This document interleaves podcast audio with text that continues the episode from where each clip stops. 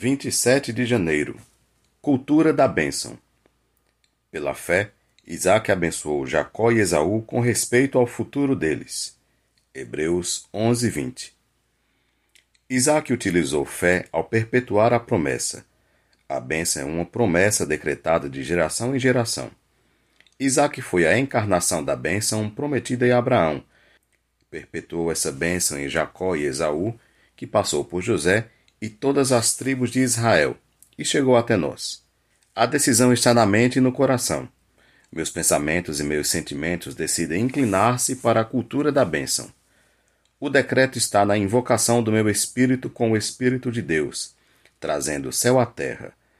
Minha invocação da cultura do céu decreta a cultura da bênção. Isaac utilizou a fé e assim decidiu viver na cultura da bênção e sua decisão abençoou gerações e nos alcançou. Bênção por fé é uma cultura. Cultura é rotina, hábito, repetição da mesma coisa. A cultura libera destinos, forma identidade saudável, fortalece o chamado e amplia a visão. A bênção é um princípio a ser resgatado e praticado na sociedade, em nossa geração.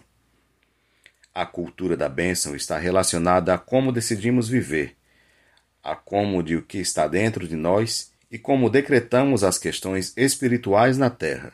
Até minhas orações revelam se viva a cultura da bênção ou da maldição. A cultura da bênção está relacionada a como decidimos viver. Apóstolo Everaldo Borges